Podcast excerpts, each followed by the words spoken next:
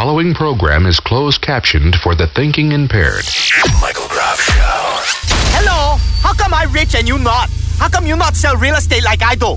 How come I sleep with your wife while you at work and then I pee in your toilet and don't flush? And sometimes I open the back part and I pee in there so that when you flush, pee come out. You know why? Cause I'm smart. I'm smart, you stupid. Michael Groff. We're dealing with one sick son of a bitch. Okay, okay, let's try to watch the language. There's children present, huh? That's right. One in ten support Deez Nuts for president. The zip code famous Michael Groff Show. Hey, that's just a regular unattractive guy who's not famous. Michael Groff. If it's a legitimate rape, the female body has ways to try to shut that whole thing down. And you're an idiot. Ah! At the tone, the time will be 26 Railroad. The zip code famous Michael Groff Show.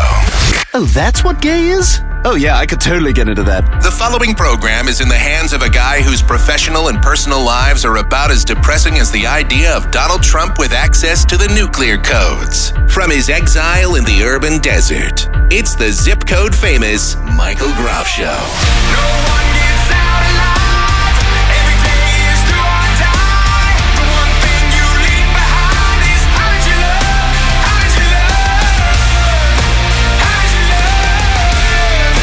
Believe it or not, I had a whole show planned out I was putting together over the weekend.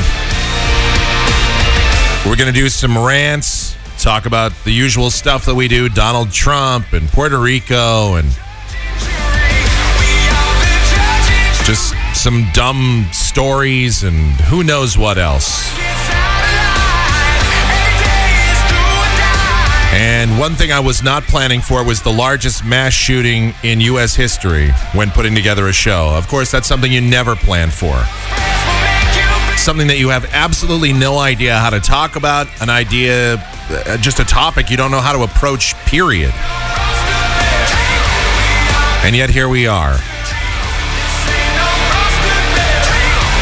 It's the zip code famous Michael Groff show. It's Tuesday, October 3rd, 2017. I was actually going to have this show out yesterday, and I just sat here and stared at an empty Adobe Audition screen, ready to record all day. And I really had no idea what I was going to say or what I was going to do. And I guess there's really no way anybody could possibly have any idea what to say or do in this circumstance because what is there to say? I've been doing this show since 2000. And people always ask, well, what's your show about? And I just say it's sort of uh, all things to all people. It's sort of uh, a little something for everyone. We talk about news, we talk about politics, we talk about social issues, we do dick and poop jokes, uh, we talk about literally on the same show, you could hear us talking about. Uh, the president of the United States and a guy getting his head stuck in the toilet. I mean, it's just anything. Um, and that's how it's always been. And I, over the years, have tried to make it a little bit lighter, a little bit. Uh, you know, the show kind of starts out heavy, and then as we go along, it, it lightens up as we go through the hour or two hours or however long the show goes. And that's just been sort of the formula, and it's worked out, and people seem to like it. I don't know.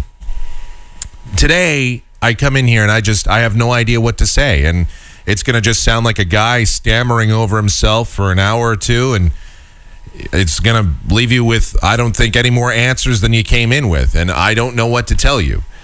Uh, what we do know is that um, over the weekend, there was the Route 91 Harvest Festival in Las Vegas. 22,000 people gathered for a country music festival. This thing's big. You know, even if you're not a country music fan, this thing's a big party. It's a, it's a great atmosphere. Uh, anybody that's ever attended this or any of these outdoor venues, um, you know, it's it's it's a nice thing. And I don't think anybody could have ever possibly anticipated something like this happening. You're there, you're enjoying a concert. It's 10:30 at night. You got Jason Aldean doing his thing up there, a few songs into his set. And then from across the street on the 32nd floor of the Mandalay Bay, you've got a guy that um, uses a blunt object, knocks out the window to his hotel room because the windows in Vegas don't open, or if they do, they open a couple of inches and that's it. And then he unleashes multiple barrages of hundreds of bullets and um, rains them down in a crowd of 22,000. I mean, when when it's that kind of a situation, you don't really need to be aiming at any one person. You just fire into the crowd. And that's what this guy did. uh, with apparently he had 23 guns in his room and just fired for well, what seemed like an eternity. And when it was all said and done, 59 people were dead. More than 500 are injured, some of them critically injured. Hundreds of lives are shattered, destroyed, lost. Um, hundreds or thousands of families are torn asunder. And the figurative landscape of Las Vegas is forever changed because of the actions of this guy.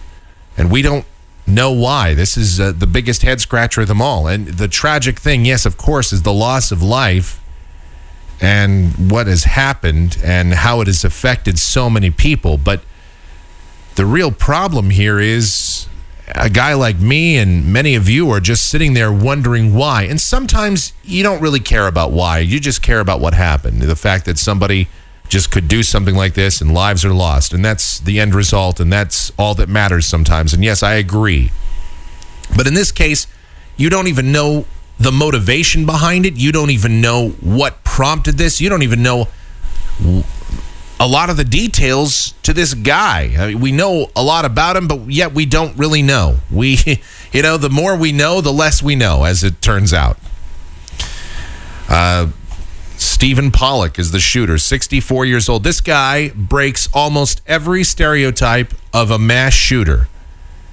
And that's what makes it so puzzling and just so bizarre when you look through this story and you get into the nuts and bolts of it.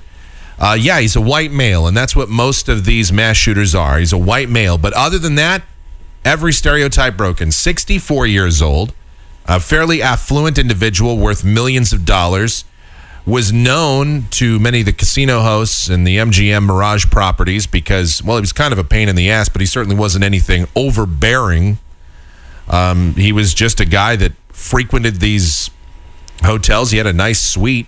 He checked in on Thursday and he apparently stockpiled his room full of firearms 23 firearms in all according to reports and um, we don't know if they were all modified to be automatic weapons or not but uh, we do know that he had possession of automatic and semi-automatic weapons we know that uh, he lived in nevada he had homes in four different states including nevada 80 miles away from where he was but he preferred to stay in casinos and in one of his uh, Nevada homes, he had another stockpile of weapons. He had another 20 plus weapons and thousands of rounds of ammunition, plus, he had explosives. But this guy didn't exhibit any of the classic signs of a mass shooter either. He, as far as we know, and of course it's all going to come out eventually, as far as we know, he didn't have a history of mental illness. As far as we know, he wasn't on any psychotropic medication, which a lot of these mass shooters are, and it somehow has an adverse effect on their brain. Sometimes these guys don't take their medicine, and that's why they do it. But whatever. Uh, he didn't have any ties to any terrorist organizations that we know. I know ISIS claimed that he was one of their soldiers, but they claim everything. Uh, you know, it's just like Al Qaeda did for a while.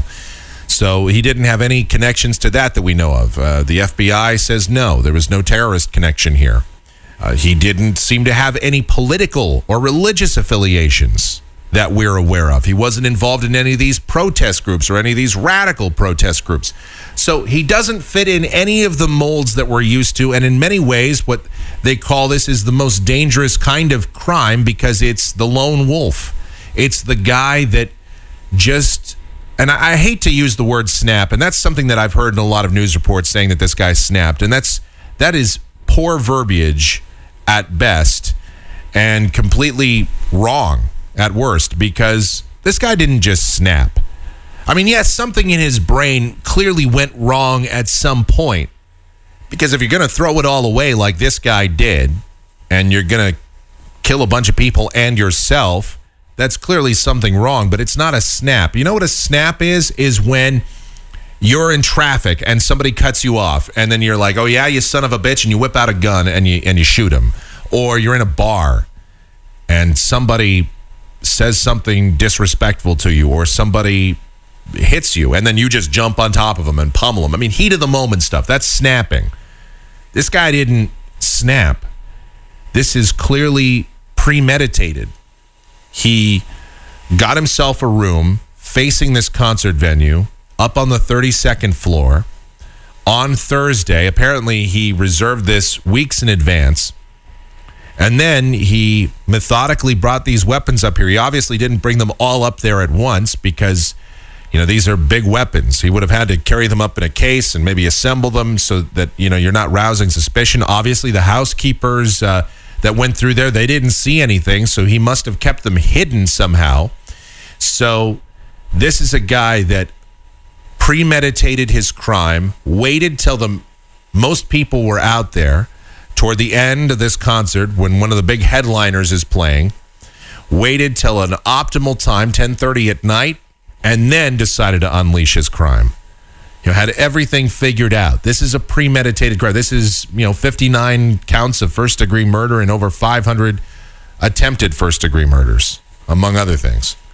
So this is premeditated stuff so I, I, don't. I object to the term snapping. I, I, guess you know we're splitting hairs, but I think that's an important distinction here.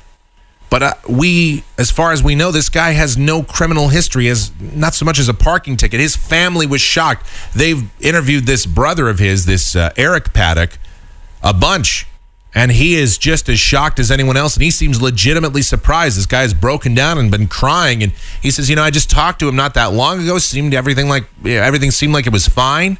His neighbors have come out and said, yeah, you know, he was really quiet. The only odd thing about him was he wasn't, he just wasn't anything. You know, he wasn't loud, he wasn't disruptive. He really didn't talk to anybody. Uh, you didn't really know anything about him at all. He just really kept to himself. He he did have a girlfriend, and she was out of the country when this happened. And as far as we know, there's no involvement with her, and she doesn't know anything. And again, some of this stuff is going to come out, and we're going to find out. Uh, we're going to verify all this stuff, but it just doesn't seem like there's anything at all about this guy that's off, other than the fact that he just started shooting people. So that's a very strange aspect of this story. You know, um, I don't know what to make of it. Uh, but what we do know going forward is that, um, well, this story, it's just like any other news story. There's the good, the bad, and the ugly. And I know you're going to say, well, how is there any good that comes of this story? And I agree. There's very little. A guy like me that's kind of cynical uh, throughout most of my life, it's been hard to find humanity in stories like this the last few years that have been happening. But, you know, you have to. You have to. Otherwise, you just, you go insane yourself. And you become even more cynical. And it's very hard not to when you see stories like this. But I'll tell you, the good that has come of it and for the sake of humanity, I've got to tell you, the good that has come of it is the, the first responders that once again risk their lives to go out there and help people. Uh, the police, the EMTs, the fire, and the, the people that were in attendance at this festival, people that threw themselves on top of other people to shield them from a spray of bullets. People that did whatever they could to help out. And you know what? The, some of these uh, hotels and casinos that have stepped up and given away free rooms, free, uh, just to help people out. And average citizens that uh, drove people to the hospital and, and that came along and, and uh, provided first aid and medical attention.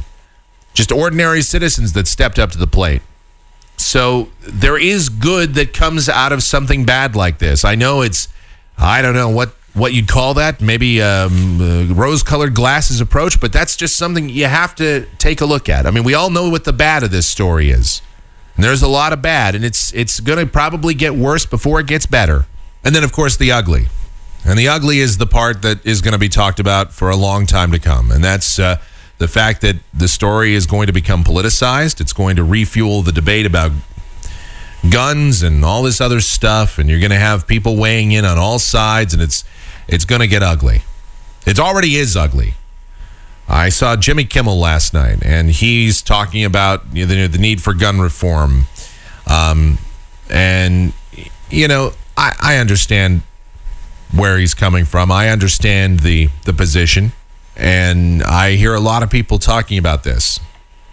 And it's a very impassioned and emotional argument and you have the emotion of, of 59 dead people and 500 plus people that are injured to talk about it and that's that's your backup for it and I, I understand it completely and I don't think that there's any reasonable person that's against background checks including these these gun shows and you know, closing that loophole. I don't think there's anybody out there that that is a reasoned, intelligent person that would say no to that.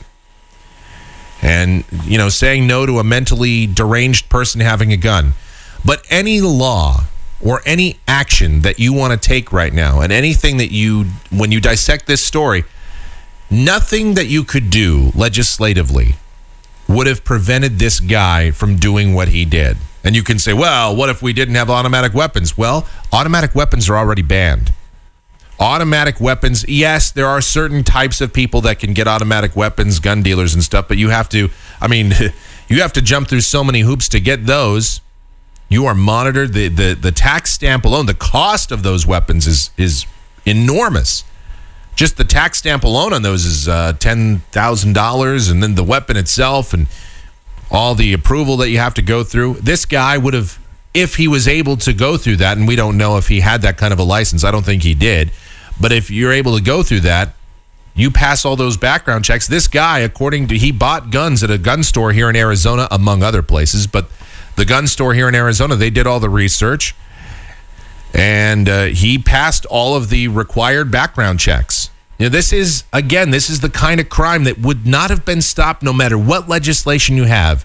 And the thing that people have to remember anytime we have stories like this, and anytime you want to talk politics, left, right, whether you're for banning all guns, whether you're like, yay, guns, who cares? Let's, everyone should have guns and tanks or whatever they want regardless of what side or how extreme you are on the topic, the, the point that needs to be made here is that crazy is crazy. And that no matter what kind of law you have in place, somebody like this, especially that wants to do harm to other people, is going to do it regardless of the law because criminals don't care about law. Somebody that wants to rob a bank is going to rob a bank. Robbing a bank is already against the law. Mass murder or murder of any kind is against the law unless it's self defense. Murder is against the law. Discharging a weapon in city limits is against the law. Having an automatic weapon is against the law. Modifying a weapon to become an automatic weapon is against the law. This guy broke tons of laws, but he doesn't care. I mean, I, killing yourself is against the law. you know, this guy does when you want to do harm to people, you don't care about the law because, well, that's why you're doing it. It's you know, it doesn't it's not going to make any sense. And I know the arguments are out there and you say, "Well, we want to make it tougher." Well, you can make it tougher all you want. You're going to go ahead and hurt the law-abiding citizen. Here's the best example that I can give you. When somebody drives drunk, and gets pulled over, arrested for DUI, especially here in Arizona. We have some of the toughest DUI laws in the country. Uh, by the way, driving drunk is against the law. People still do it all the time. So when you get busted for DUI here in Arizona, what they do is is they force you to uh, among the fine and the possible jail time, they also force you to have an ignition interlock device on your car. And what that does is is that um, in order to start your car, you have to blow into this device and you have to have a you know a clean breathalyzer for your car to start. And then while you're driving along your you have to periodically blow into this thing and the sensor has to read that you are clean. And if you're not your car will shut off and if you try to start your car and you're intoxicated it won't start and it, it sends off um, a signal that you tried to start your car while drunk. And if you have enough of those, register someplace with law enforcement. Uh, they will extend the amount of time that you are on the ignition interlock device. Now, the argument that people are making with these guns, and, and, let's face it, drunk driving kills a lot of people in this country. It kills and, and ruins a lot of lives and families all the time. And usually the drunk driver gets away scot free in terms of drunk drivers usually not killed because they're drunk, they're relaxed, they don't know what they're doing, they just hit people and kill them. They live on and other people die. And it's it's a cruelty of life. And so they're punished. But you know, they have a they have the ignition interlock device and what the what the people that want to go ahead and, and ban these so-called assault rifles and by the way we don't even know what an assault rifle is it's never been clearly defined i guess anything could be classed as an assault rifle technically but anyway What these people that want to ban the assault rifles are saying basically is we want every single car to have an ignition interlock device because if it did, we wouldn't ever have any drunk driving again. So why not? Why don't we just go ahead and put an ignition interlock device on every single car? Uh, it doesn't matter. It doesn't matter if you've been sober for 40 years, you're going to have an ignition interlock device in your car. Why? Because there are some people, there are a few people that are irresponsible and go out and drive drunk. There you go. I guess that solves drunk driving, doesn't it? No, it, it, see the problem is it doesn't because it, it number one it punishes the overwhelming majority of people that don't drive drunk, and secondly, and this is what I say all the time about this stuff. No matter what system you have in place to prevent a crime, if somebody wants to do something badly enough, they will circumvent your system. It's just like the security at the airports. I always use the Chris Rock line security at airports is there to make white people feel safer. That's what airport security is. Uh, it doesn't really do anything. Yeah, eh, sure, metal detectors are fine to prevent you from bringing a gun on a plane. Fine, whatever. But if somebody wants to shoot down a plane badly enough, they're just going to stand there near the runway a couple of miles away with a shoulder mounted surface to air missile. They'll shoot down the plane. You know, if somebody wants to do harm badly enough, they're going to do it. And you're going to sit there and say, well, Mike, what are you saying then? Would you, would, maybe we shouldn't just have any laws at all. No, laws are there to punish people that do the wrong thing. I am all for punishing people that do the wrong thing. If you drive drunk, you shouldn't be able to drive anymore. Maybe ever. Maybe the laws aren't tough enough on that kind of stuff. Maybe there needs to be a, a better deterrent. But you can't just punish everybody because of the actions of a few. And that's always been my position on this stuff. I, I it makes people feel better if you want to ban the assault rifles and stuff. And uh, listen, I'm willing to have any conversation you want about about uh, background checks and about how we regulate these things. I'm willing. I'm willing to listen. I'm willing to listen to any proposal that anybody has. I'm not some gun nut. I, I don't want an assault rifle or whatever. I don't want an AR-15. I don't want an AK-47. I own a shotgun. That's fine for me. You know, I'm not here to. It's it's just not my thing. But I'm not here to tell you what you should or shouldn't own. I don't know. Yeah, I'm just here to tell you. I'm trying to give you the logical argument as to what any legislation is going to do. Any legislation, it's not going to bring back the people that were killed, and it's not going to prevent somebody like this guy from doing the crime in the future either. And my problem is whenever we talk about this stuff, people always bring up other countries. They always talk about, oh, the well, what about the UK? What about Canada? What about Australia? Well, whenever people do that, it's just so infuriating. Those are countries, those are different countries. It's like comparing apples and anvils. It's a completely different culture, it's a completely different society. There's not even 30 million people in Australia. There's not even 30 million people, or maybe 30 million people in Canada. There's 400 million guns at least in the United States of America. It's the number one maker, manufacturer, distributor of firearms in the world. Who else makes more guns than the U.S.? This is a nation that started with an armed rebellion against the tyrannical government that was here, the British government. So it's been around for a long time here.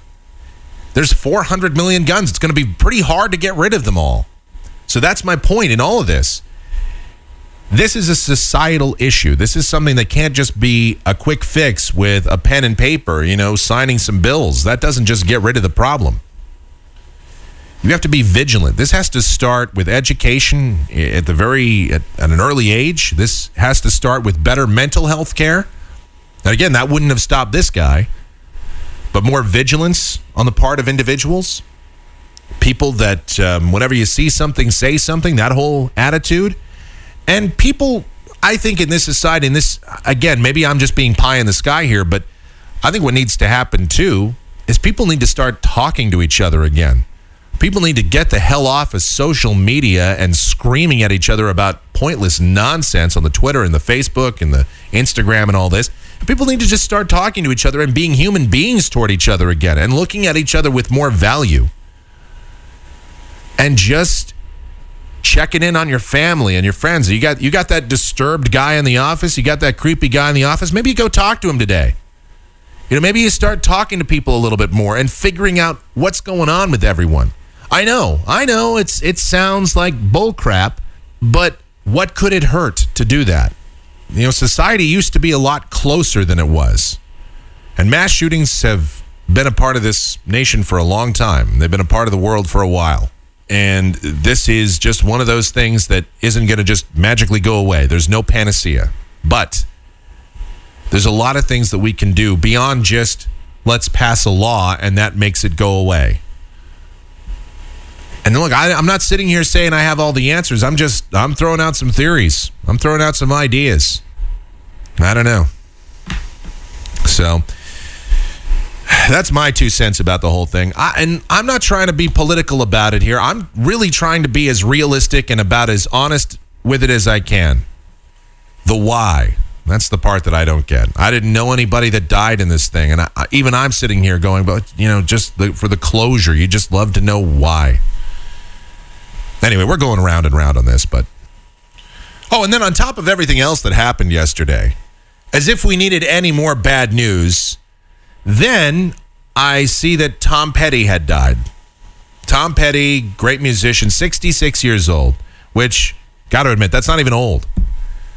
Guy was uh, just a, a favorite of mine growing up, and I really liked, uh, I, I love his music. He's one of the greats. And then I found out, oh, he's not actually dead. He just had a heart attack. He's still alive. And I'm like, oh, all right. Yeah, you breathe a sigh of relief. And then you see, well, okay, he's had a heart attack. He's in the hospital, but he's on life support. And then you're like, oh, Jesus. And then, well, he's he's on on life support and he's brain dead. And then this morning, yeah, his family removed the life support. He's he's dead now. It's like, man, really? Thanks a lot, CBS News, for that. So there was uh, some of that going on yesterday, and so I listened to some Tom Petty last night, and I'm just like, man, this guy was great. Into the Great Wide Open, just one of my favorite songs of his. So on the show today, all Tom Petty bumpers. I figured that's fitting, and that's really all we can do at this point. And we really need some good music to help lighten it up around here. And I promise going forward, next segment, we'll, well, I can't promise we're going to lighten it up, but we're going to switch on to some other stuff something a lot more pleasant, like people suffering in Puerto Rico and Donald Trump. Boy, boy, that really lightens it up, doesn't it? So that's that's the direction we're going going forward from here. You know, I had a lot of audio I was going to play today, and some of that from the Vegas stuff, and I just said, you know what? There's no way I'm playing this. You don't need to hear it. You don't need to hear the bullets flying. You don't need to hear people actually getting shot. And yeah, who wants to hear that? You've heard it enough already. I've heard it enough already. And we got other audio that we could play, but I don't know. Uh, we're just winging it today. This is just one of those shows that could go anywhere and hopefully goes in a better direction than it has to start. All right, we're muddling through. It's the zip code famous Michael Groff Show. The Michael Groff Show, where moderate is the new fringe.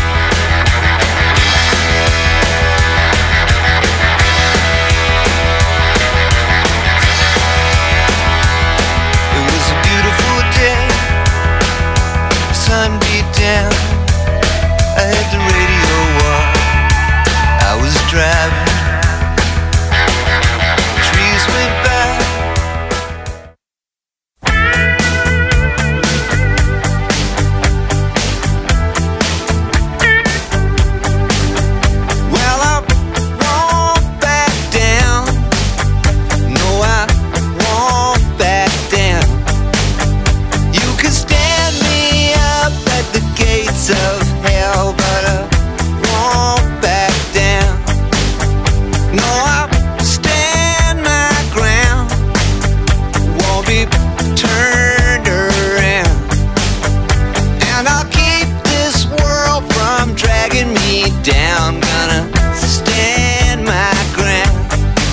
evidence that radio guys are kind of scummy.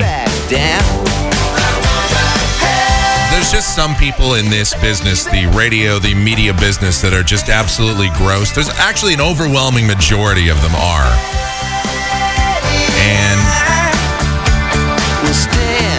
yesterday, Monday, Tom Petty. The story comes out that he's dead, and then of course he's not. But I've heard a couple of stories already from radio guys that have talked about how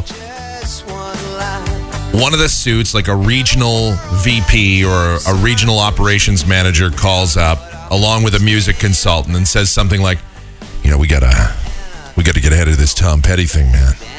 We gotta increase the rotation. Like they get on their classic rock or their rock station. We gotta make sure we uh, put in some uh, some Tom Petty today, some extra Tom Petty. Like the guy's not even officially dead yet, and you're doing that. You know, that's just."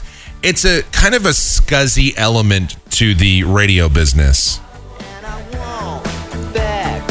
Just one of those things that just makes you go, ugh, why am I even associating myself with these guys? Ugh. Believe me, there's a lot of stories like that that just make you wonder why anyone would ever want to be a part of this business or anyone would ever want to get into the business at all. Now, from one scuzzy thing to another, I uh, I know we were going to lighten the show up, but it's really hard. This is some of the stuff I actually wanted to get into before you know the largest mass shooting in American history came about. Uh, Donald Trump. Yes, of course. We have to talk about how this situation with Puerto Rico has been going down. Now, Puerto Rico has been ravaged by hurricanes this tropical season. Uh, Irma, Jose did significant damage, but then there was Maria and Maria was just the knockout punch. And quite literally, 99% of the island was without power. The only people that actually had power were people that had backup generators. So, really, 100% of the island was without power, and still, most everyone is without power. And there's been significant infrastructure damage. There was a dam that was going to break. Uh, there was uh, just a, a ton of flooding after the fact and of course all the wind damage all the you know bunch of homes most of the homes flattened or severely damaged major structural damage. And you know the story by now about puerto rico but you're wondering how was donald trump going to handle this? How was he going to respond? And the response normally from any sound-minded perfectly reasonable leader of a country and keeping in mind that Puerto Rico is part of the United States, it is a territory of the United States. Puerto Ricans are American citizens. And I know Donald Trump seems to be having a hard time grasping that concept, but indeed, Puerto Ricans are American citizens, very good people. And they are people right now that are struggling. I know it sounded like Donald Trump. Very good people. Really good. Puerto Ricans, really good. I mean, considering that they're brown, it's, a, it's okay. They're brown, but they're still okay, I guess. You know, still they're surrounded by big water, deep water, ocean water. He actually said that, by the way. He actually said it's an island surrounded by big water, deep water, ocean water. So I know this is something that he actually said. I'm not making that. You can't believe me when I tell you I'm not making up stuff that he's saying here. The stuff about brown people, that's his internal dialogue. He didn't actually say that, but you know that's his dialogue. Anyway, the point is any sound minded leader would say, hey, man, eh, look, you guys have been through hell down there. Whatever you need, the full power of the federal government is at your disposal. Whatever you need, you guys just ask for it. We're going to deliver it to you. Uh, the shipping regulations, all this stuff, forget about it. We, you know, we just want to save people's lives. We just want to help you and get you back and going as quickly as possible. Well, that would be what a normal leader would say. And it doesn't matter. I don't care what your political leanings are. It, it, George Bush, Barack Obama, Ronald Reagan, Bill Clinton, they would have all said the same thing or similar things. Ah, but Donald Trump, not a career politician, and certainly, you know, great. Uh, so here's what he had to say The leadership of San Juan is atrocious. These people, terrible leadership. Don't believe all of the tr- all of the Trump bashing that's been going on down there. Like he made this whole disaster about himself. You know, like he does with every other thing that happens. This is the problem when you, it's not just that Donald Trump is a narcissist. Look, everybody that's ever been president of the United States has had at least some ego. You have to have an ego to, to be, to run for and become the leader of a country. To think that you are qualified to be the leader, you have to have an ego. That's not necessarily even a bad thing and you probably are a little bit of a narcissist. But Donald Trump is he's not only textbook or encyclopedia narcissist, it's almost dangerous how narcissistic he is. Then he gets into a Twitter fight of all things. Well, of course he does, with the mayor of San Juan, Puerto Rico. And really, all the people of Puerto Rico want is help. All they want is for the federal government to step up and, and help out. And what is what is one of the things that he says? It's like they expect us to do everything for them. I know, right? As if the people of Puerto Rico think that they're somehow American citizens and that the president of the United States and the federal government would step up and help them just like they did for the people of Houston after Hurricane Harvey and much of southeast Texas and southwest Louisiana. Or the people of Florida thought, you know, after Irma, the federal government's going to step in and help out, which is what they did. But then, because I don't know, maybe it's Puerto Rico, and our president seems to think that it's just a big island surrounded by big water, deep water, ocean water, and it's full of brown people. You know, brown. I don't. It's not that I hate the brown people. It's just they're not really. This is not. I have to help Americans first before I get to the Browns. This is really where this guy is at right now. You know, far be it from me to accuse somebody of being insensitive or lacking humanity, but that's exactly what our president is. And that's probably the most dangerous part about Donald Trump is the fact that he doesn't have compassion or humanity. Like every once in a while, uh, there's that switch that that turns on for him, but for the most part, this guy is just lacking in humanity. He's never really experienced the struggles. He doesn't really know what it's like. And so here he is trying to help the people of Puerto Rico and and and all he's doing He's not, well, he's really not trying to help, I guess. I, I don't know what he thinks he's doing. Maybe he thinks he's doing something good. I don't know. But pointing at then, as if that's not bad enough, then repeatedly over the weekend, Donald Trump pointed out the fact that Puerto Rico is in debt. We want to help out. We're, we're here. We're ready to, to help out. But understand that Puerto Rico has some tremendous debt.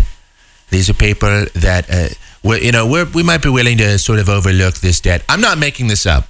This is really something that he has said. He, he didn't just say it once either. This isn't just something that slipped out of his mouth. Who does that? What kind of a leader, what kind of a human being? Never mind that he's the, okay, even if he was a legislator or even if he was just a guy at a bar that you're talking to and having a discussion about Puerto Rico, what guy goes, well, you know, we want to help those people, but man, boy, they are in debt. Ooh, boy. That's like somebody is drowning in a, in a swimming pool and you're standing there, you could just reach down and give him a hand and help him. You're like, you know what, man, you, you borrowed 20 bucks from me in the fourth grade. I don't know.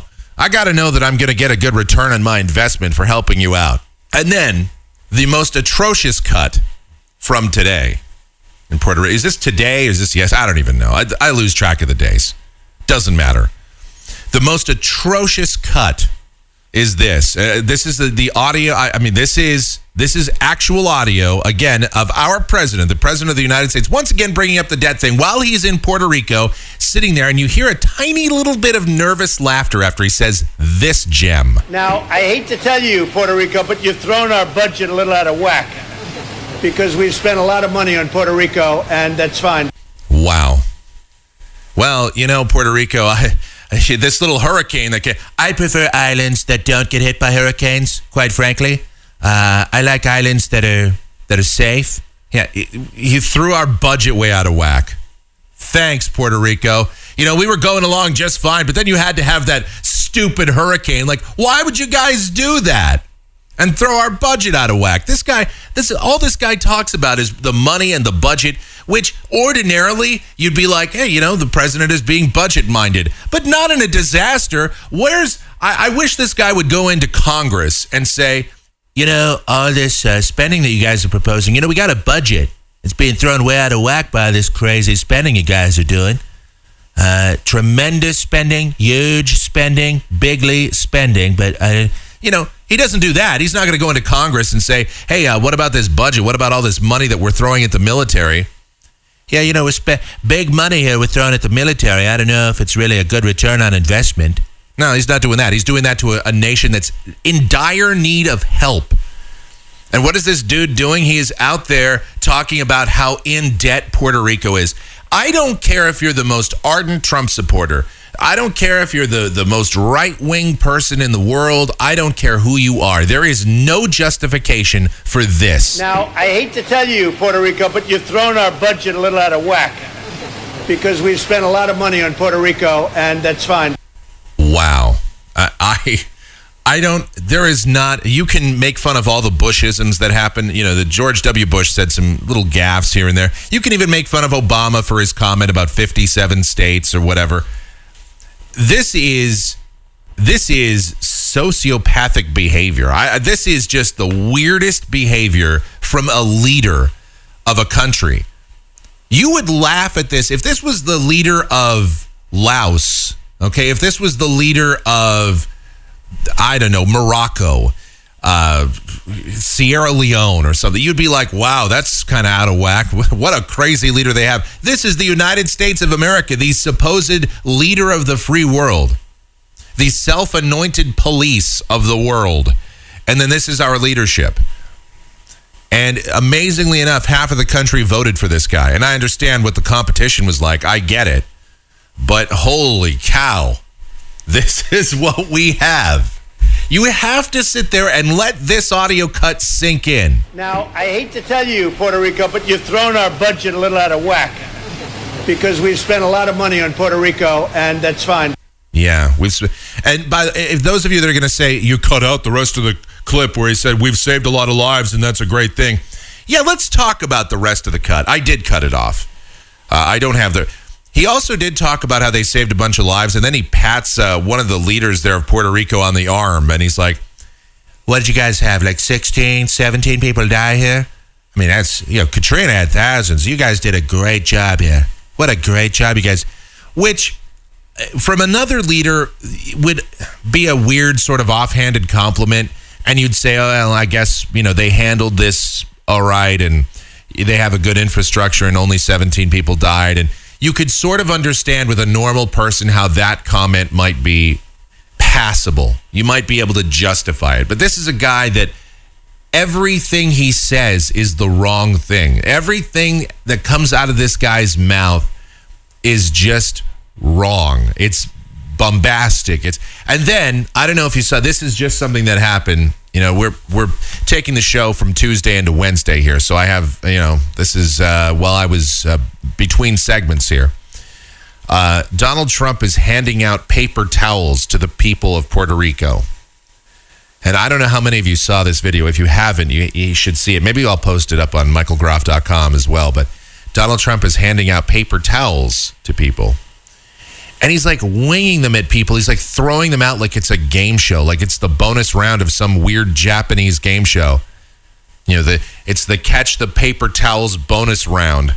This guy just hand them to people. This guy has no sense of anything at all because he's never had to do community work. He's never had to do any sort of actual leadership other than look, he was this he's been CEO of his various casinos and hotels and these other properties and that, I'm not saying that doesn't take a certain sense of business acumen, but you can't be some ruthless jackass business guy when you're the president of the United States. Being the CEO of a company and being the president of the United States are two completely different things. When you're the CEO of a company, you have a fiduciary responsibility to the shareholders, and therefore you have to make some ruthless decisions. You have to make some very tough decisions when you're the leader of a country, yes, sometimes you have to make tough decisions, but you also have to be a human being and you have to be a compassionate leader. You have to be a decent guy.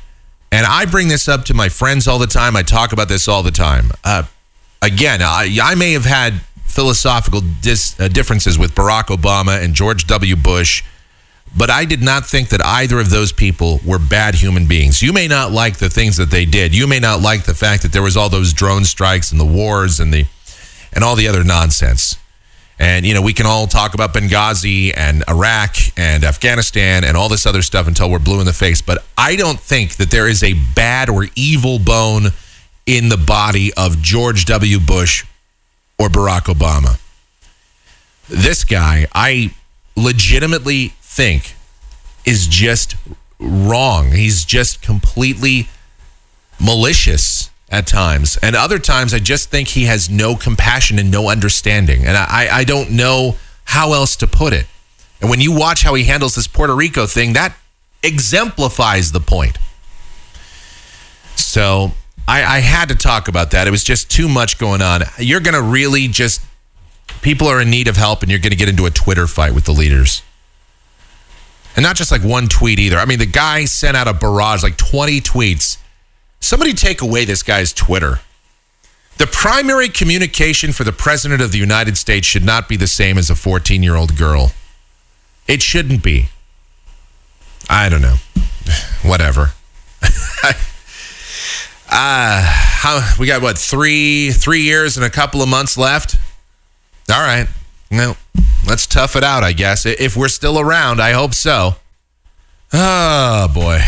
I don't know if I can handle talking about this for three more years. I don't know. Uh, what else is happening here?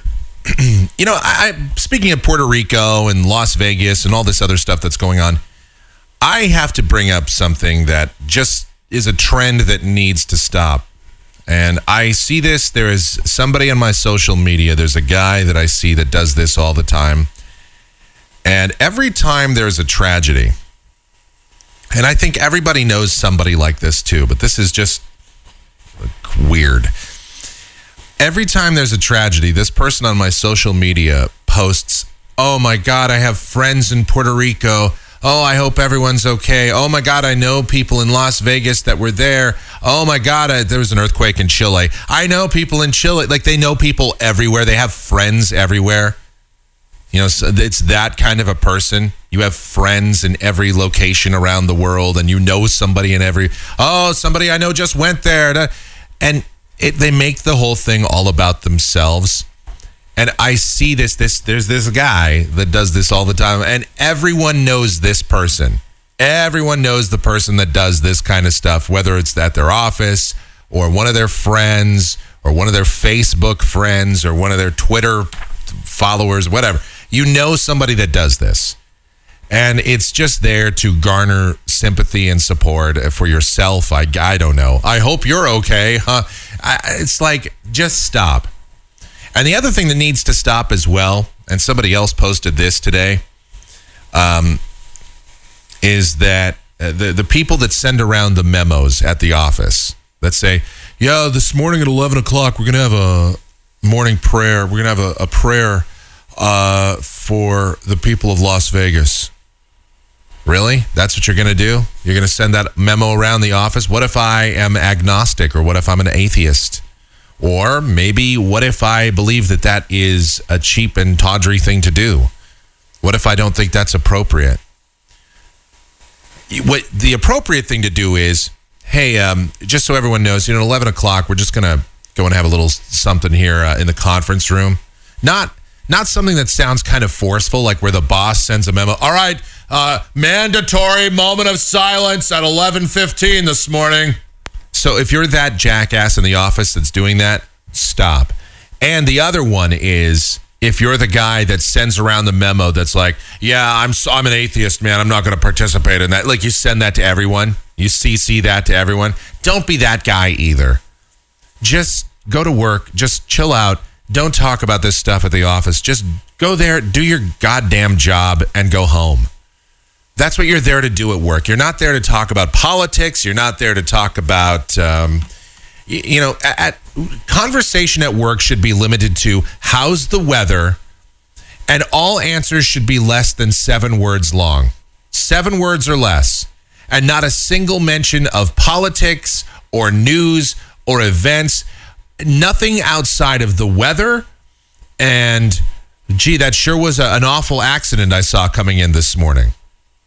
Eh, bad wreck this morning, huh? Yep, saw it. All right, back to work. That's it. That's how office conversation should be. That's right. I am putting an end to all office conversation. I want productivity to go up. Now, that is how you run a business, Donald Trump. That's how you do it. I want to see less conversation at work, more work being done. There, I just increased productivity by 90% at offices around the world with that. Now, if we could just uh, make sure that no, no one on, at work can get on Facebook or Instagram or Twitter or whatever, we could increase productivity by about 200%. But I'm glad somebody did actually post that because that's great. Uh, very rarely do I ever do a targeted message on this show at any one individual. But yes, the creepy person on the social media needs to stop being the person that knows someone that's in every single tragedy that goes on around the world. You don't. And stop saying you have friends everywhere. A friend is someone that you hang out with regularly, whether it's talking to them online or talking to them in person, uh, somebody that you would actually lend money to, somebody that you would consider going to lunch with, somebody that you uh, know a little bit more about than just their favorite color and uh, where they went to school. I mean, somebody that actually you talk to more than a couple of times a year. A friend is somebody that you actually interact with and socialize with either on a semi regular or regular basis. That is a friend. Me, I probably have 10 or 11 people that I consider friends. I know some people that consider just about anybody that talks to them a friend. Yeah, I have uh, 186,319 friends. Uh, that's all the likes I've gotten on my Instagram, Twitter, and Facebook over the years. Uh, that's all my Facebook, Twitter, and Instagram friends. Uh, that includes anyone I've talked to at the grocery store since 1994. I, th- those are the people that you have to, those are creepy people. That's really weird. So that's a public service announcement here. All right. I think we've fixed all the world's problems, and now we can just get into the stupid stuff that we normally do on this show.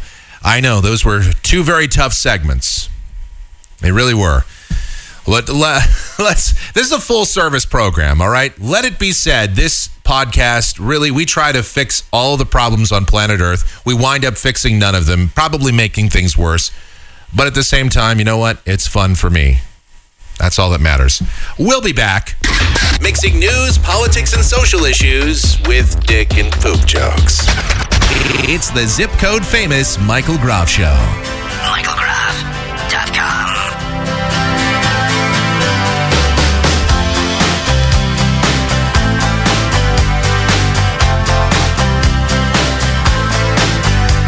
Well, I started down a dirty road. Started out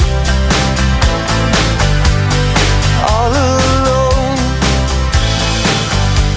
and the sun.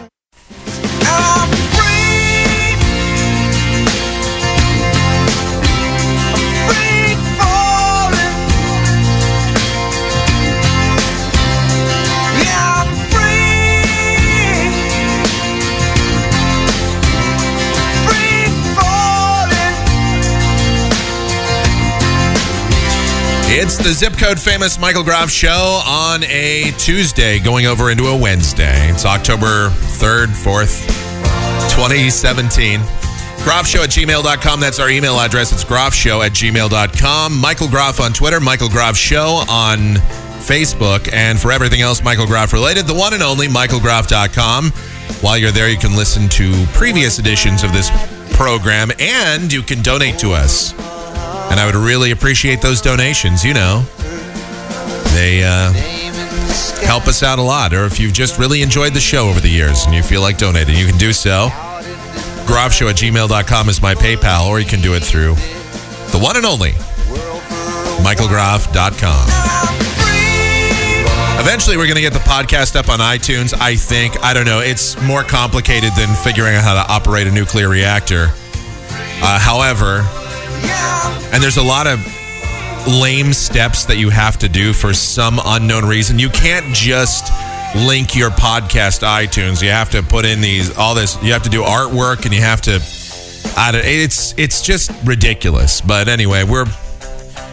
I think we're gonna do it. I don't know. We'll see. All right, so uh, a lot of other stuff going on, a lot of heavy material that we've talked about on the show. And believe it or not, the IRS is giving a no bid contract to Equifax for security. oh, Equifax, you know, the people that uh, couldn't hold down your information before, and now apparently we're giving them a no bid contract. This is really working out well. This Equifax situation, where the CEO decided he's going to resign. He's like, Well, I- I'm ashamed of what happened. I'm very sorry for what happened. He, he tried to tell a bunch of people, I'm very sorry for what happened. This is a terrible situation. Uh, I regret that all of the information for all of our, uh, for anybody that's ever gotten a credit card or anybody that's applied for a loan, your information got leaked out in this Equifax security breach. And the guy says that he's sorry and he really feels terrible about it, so much so that he's going to do the honorable thing and step down. Oh, and he's getting like a $10 million parachute on the way out, by the way. So, and he's already worth a lot of money. So, you know, your information uh, might have been breached and he might have been uh, at the top of the food chain and the buck stops here, but you know what? He's still going to get paid. So, feel better about that, America. What a fun, happy show today. Uh, what else? Well, here we go. Here's another. Here's a change of direction. Megyn Kelly. Megyn Kelly just started over at NBC, and it's already not going well for her. You know, the Fox News star. And by the way, anybody would be a star at Fox News. But anyway, she's um, she had great numbers over on Fox News. She was a highly coveted individual, and so she went over to NBC. They're paying her like 18 million bucks a year, and so she's on that Today Show. I guess the branding is something like Megyn Kelly today. And in order to get guests, they're having a hard time getting guests on her segment. I don't know why, but I guess so. And so what they're doing is they're kind of tricking people into saying, "No, you're going to be on the Today Show," when it's really Megyn Kelly today, which is like the the quote third hour of the Today Show, I guess. So that's how they're getting some guests on there. Uh, it's not been going very well. The ratings are already way down. Four hundred thousand viewers less now uh, for Megyn Kelly than the uh, previous incarnation of that hour. And uh, apparently, a lot of the complaints about Megyn Kelly and a lot of the people are just saying that she, and I know this is going to sound very hard to believe, she comes across as very cold and not approachable. People don't necessarily hate Megyn Kelly, but they, they just see her as cold and, and yeah, uh, just somebody that you can't really, not, not really a great personality and certainly not genuine. And so that's been her problem. And I guess some of the guests have bailed. She's had to do some filler time and filler material, and that hasn't been going well. And this is how little they think of her. You know, after the Las Vegas mass shooting, so Monday morning, they preempted her for a roundtable. So there was no Megyn Kelly on Monday. I didn't see if she was on uh, today, here on Tuesday. So who knows? We'll see. But uh, Megyn Kelly, it's not going very well for her so far.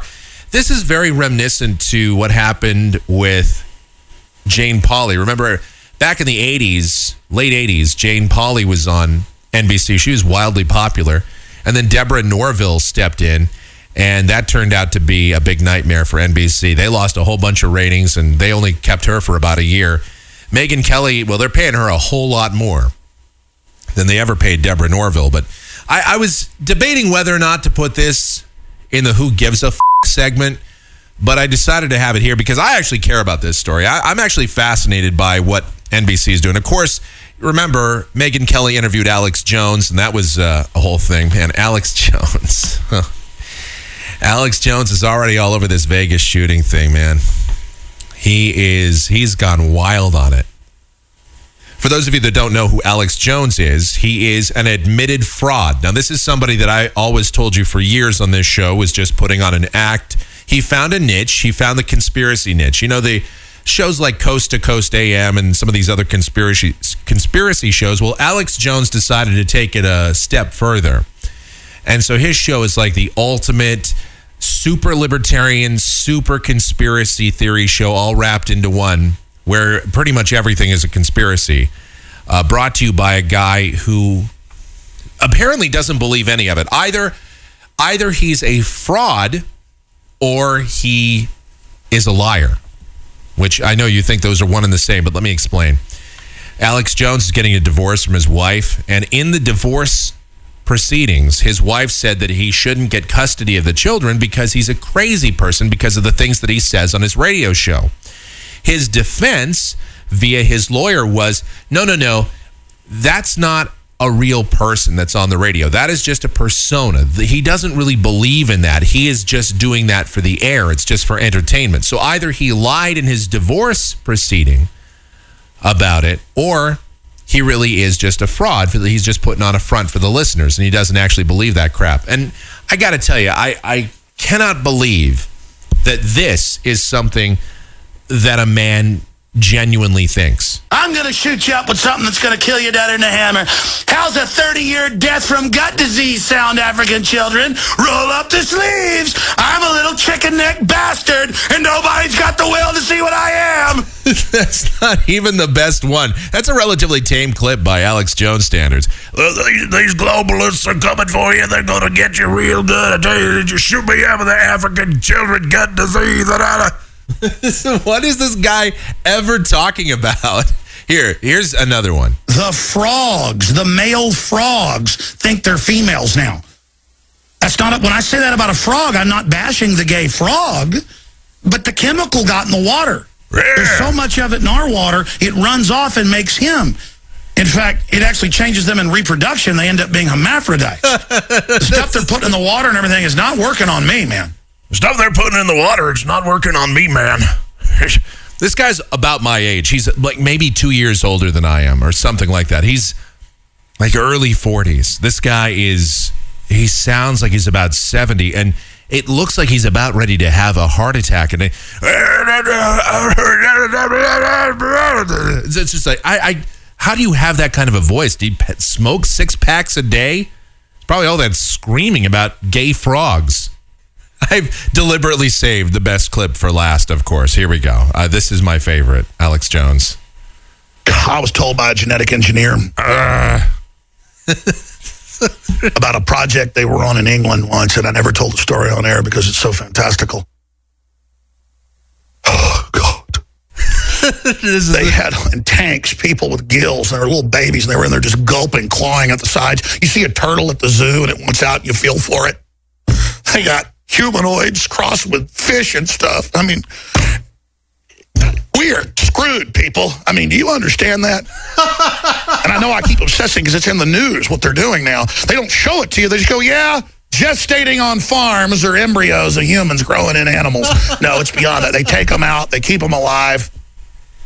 And notice they go, the only law is you don't put it in a real human woman. This guy has a successful radio career. I mean, he's made millions of dollars. I sit here and do a podcast for 20 people. I yeah, And don't worry, these creatures don't have any rights because they're not human and they're not animal. They're in that phantom zone. I'm crying over dead fish people, in aren't they? They're crossing fish people with uh, with humans. I can't believe it. That dang varmint. Oh, all right. I, I needed a laugh today.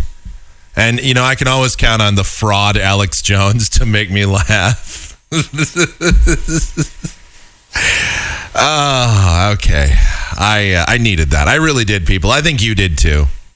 We could do this all day. I could play Alex Jones clips. I got a library of Alex Jones clips that I could say. I should say clips.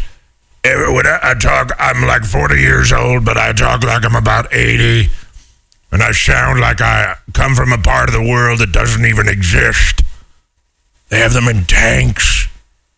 Oh, it's unbelievable. this, guy, this is the greatest. It is the greatest show. I, I have to tell you. I mean, I don't understand how that guy gets anybody that watches or believes any of the crap that he says. I don't understand who goes to Infowars and buys into that. I've known people that have. He's another one of these Planet X guys, and people give him credit somehow. Megyn Kelly interviewed him and tried to even take him a little bit seriously, tried to make it a serious interview. If I did an interview with Alex Jones, I know it would last two seconds. I'd be like, listen, so which one is it? Are you are you the guy on the air? Is that is that the stuff you believe? Or is that just a hoax and you're putting on an act? I mean, that's question number one. That's it. And the interview's probably over right there. So I don't know.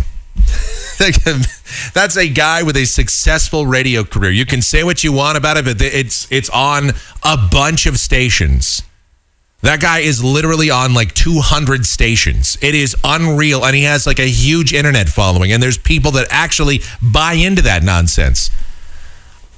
I'm so done trying to figure out what works and what doesn't on the radio and why one thing is successful and something else isn't. Uh, let's see here. Oh, this is a great story. The dumbass of the day. A man wanted for skipping on child support payments was tracked down in Ascension Parish after he tried to taunt law enforcement on social media. On Monday, the Vernon Parish Sheriff's Office announced that they had arrested James Turner, a fugitive wanted on an outstanding bench warrant for failing to pay child support. The sheriff's office says Turner was apprehended in Ascension Parish Sunday after he spent some time evading authorities. Now, he probably would have been able to evade authorities a little bit longer had he not decided to put a bold post on the sheriff's office Facebook page. Before his arrest, Turner posted a review on the office's page, giving it one star out of five, and asking, quote, How long is it going to take y'all dumb f- to find me? Well, it turns out it didn't take them very long to find him at all, especially after Turner also provided a photo of his location with the post. Turner's photo not only featured his address, but it also featured an arrow pointing to his home. Law enforcement officers in Ascension Parish were able to locate Turner with ease and took him into custody. This is one of those where you ought to put him in jail just for being stupid. Or make it like the seatbelt law where you can't be arrested for being stupid, but if you happen to be arrested for a different crime and you're stupid, you get bonus time. Here's some parents of the year right here. This is a quality story. Uh, remember during the Iraq War when we were debating about waterboarding? Is it torture? Is it not? Is it cruel and unusual punishment? Does it work? Well, I think we can all agree that waterboarding a child is probably a bad thing.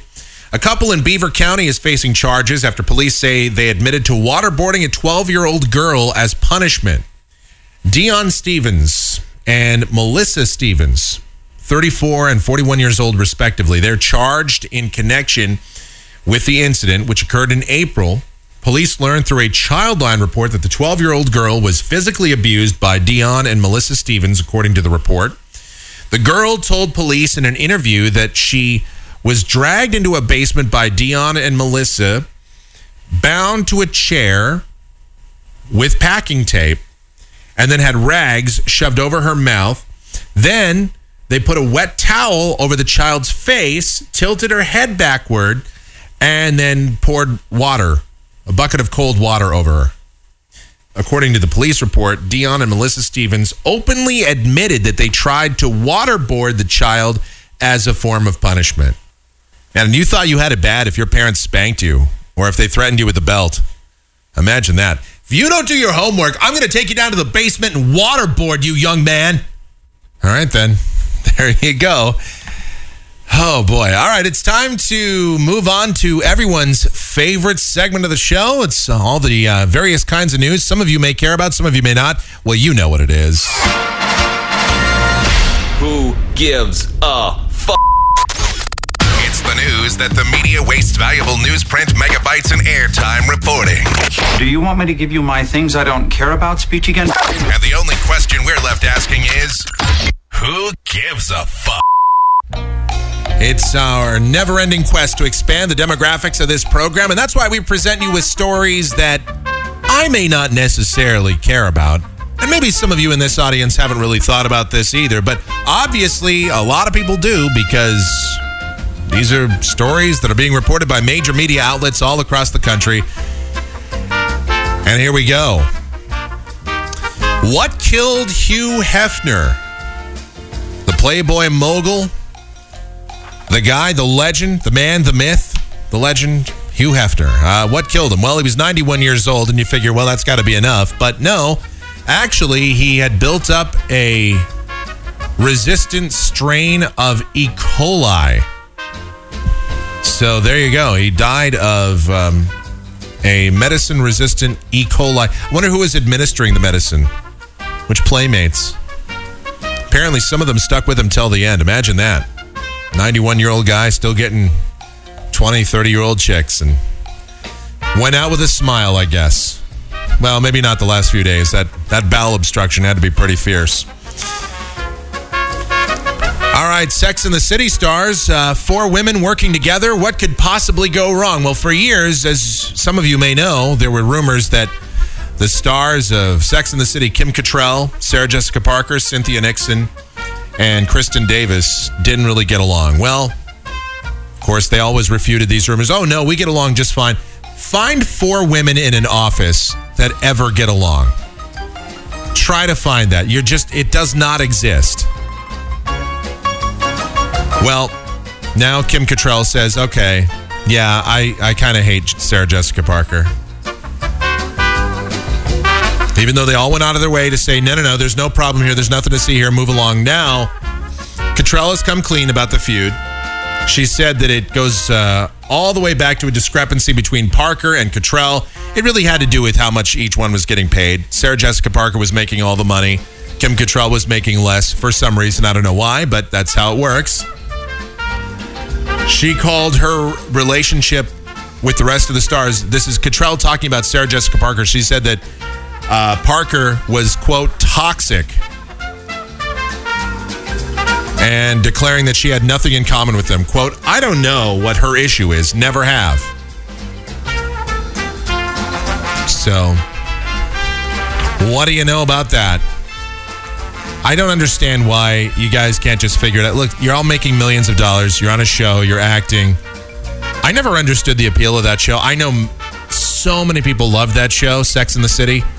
Tried to watch it. I've, I really tried to get into it. It's just not for me, man. I just can't understand. What did these women ever do for a job? All they ever seem to do on that show is just bang dudes. Like, oh, did they just make their money off of banging dudes? And were they prostitutes? Is that the storyline of the show? I really don't know. I, I plead ignorance here. All I ever, I've seen like three episodes. All I've ever seen them do on that show is just talk about banging guys, talk about the various awkward things that happen while they're banging dudes, and talk about uh, sit around and, and drink coffee and wine and and food at, at restaurants. I, I don't know. That's all I ever saw on that show. Yeah. Well, whatever. Uh, Monty Hall has passed away. That happened over the weekend, but Monty Hall, the host of Let's Make a Deal, I guess he hosted 4,700 episodes of that show. I had no idea. Anyway, the guy that, you know, famously would ask you if you want what's behind door number three or what's in the box. And the show, he was the co creator of the show. And he was also the guy that um, uh, handed the show off, basically, gave permission to Wayne Brady to sort of bring back the show. I, I don't know if the show's even still on. I, I saw it a few years ago, maybe he actually just as recently as last year. So I don't know. I don't know who ever watched that show. I never really liked it that much, but. Is Carol Merrill still alive? Anyway. So um, he was married uh, to a woman uh, for 70 years, Monty Hall. His wife, Marilyn, who was an Emmy award winning producer, TV writer, and author, she died in June. So, I don't know. Monty Hall, 96 years old. Not bad. And it's a big anniversary. Yes, this is the 25 year anniversary of Sinead O'Connor's appearance on Saturday Night Live, uh, where this incident, I know this is audio, but of course, you'll know exactly what I'm talking about when I play it. Here we go. Of good She's doing a over a cappella performance. evil.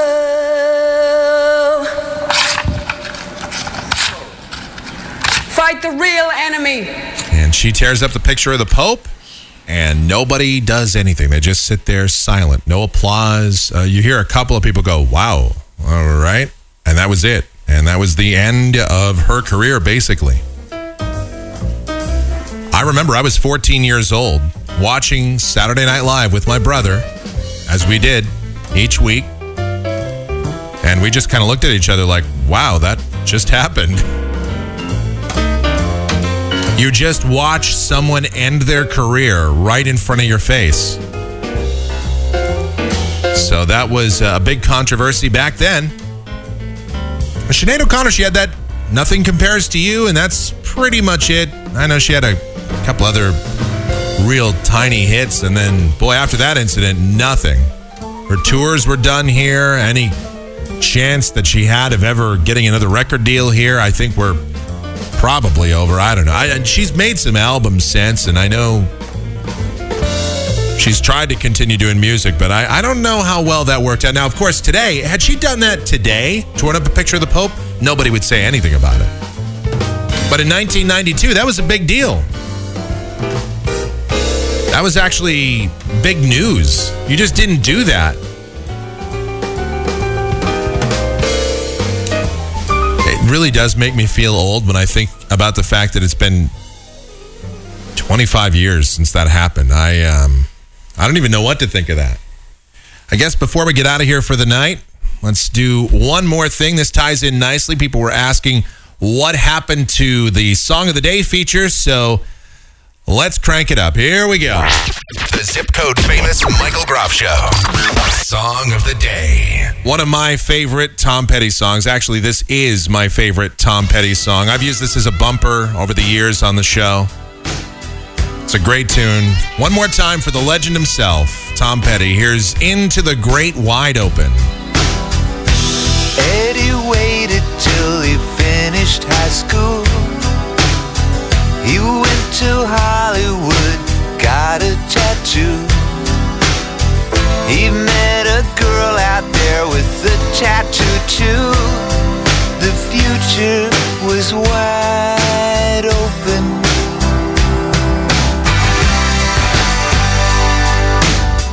They'd moved into a place they both could afford.